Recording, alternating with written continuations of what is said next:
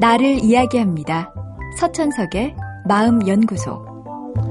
아이의 어린 시절에 부모가 웃어주고 대꾸해주는 것, 분명 아무것도 아니고 나중에는 기억조차 나지 않을 작은 행동에 불과합니다. 하지만 아이를 보며 웃어주는 미소, 아이의 요구에 따뜻하게 반응하는 몸짓, 이런 부모의 반응이 한 장 한 장 벽돌처럼 모여서 아이가 평생을 갖고 살 자신감의 탑을 이룹니다. 자신감의 탑이 높아야 자신의 삶을 있는 그대로 좋아하고 스스로를 믿을 수 있습니다. 그렇다면 어린 시절 그런 자신감의 탑을 쌓지 못한 분들은 어떻게 해야 할까요? 실천은 만만치 않겠지만 답은 간단합니다. 하나를 놓고 하나를 잡으면 됩니다. 우선 놓아야 할 하나는 인정받기 위한 노력입니다. 그동안 많은 노력을 해왔고 덕분에 나름의 성공을 거두기도 했을 겁니다. 하지만 그 노력과 성공은 나를 위한 건 아니었습니다. 부모를 만족시키고 다른 사람의 마음에 들기 위한 노력이었죠. 그리고 지금도 그런 노력을 계속합니다. 마음에 내키지 않지만 희생하며 배려하다가 시간이 지나면 희생하고 배려한 것이 억울하다고 생각합니다. 나를 제대로 사랑하지도 않은 부모에게 잘 보이려고 행동한 것이니 억울하지 않을 수 없습니다. 내게 사랑한다는 말 한마디 하지 않는 애인에게 반복해서 비싼 선물을 주는 것과 마찬가지죠. 그러니 이제는 선물을, 아니 노력을 멈춰야 합니다. 부모의 시대는 이미 끝이 났습니다.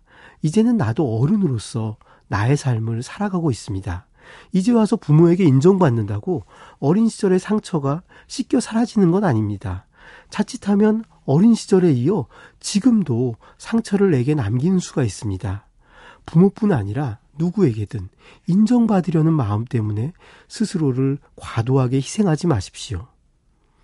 그리고 잡아야 할 한 가지는 지금 나를 사랑하는 사람들입니다.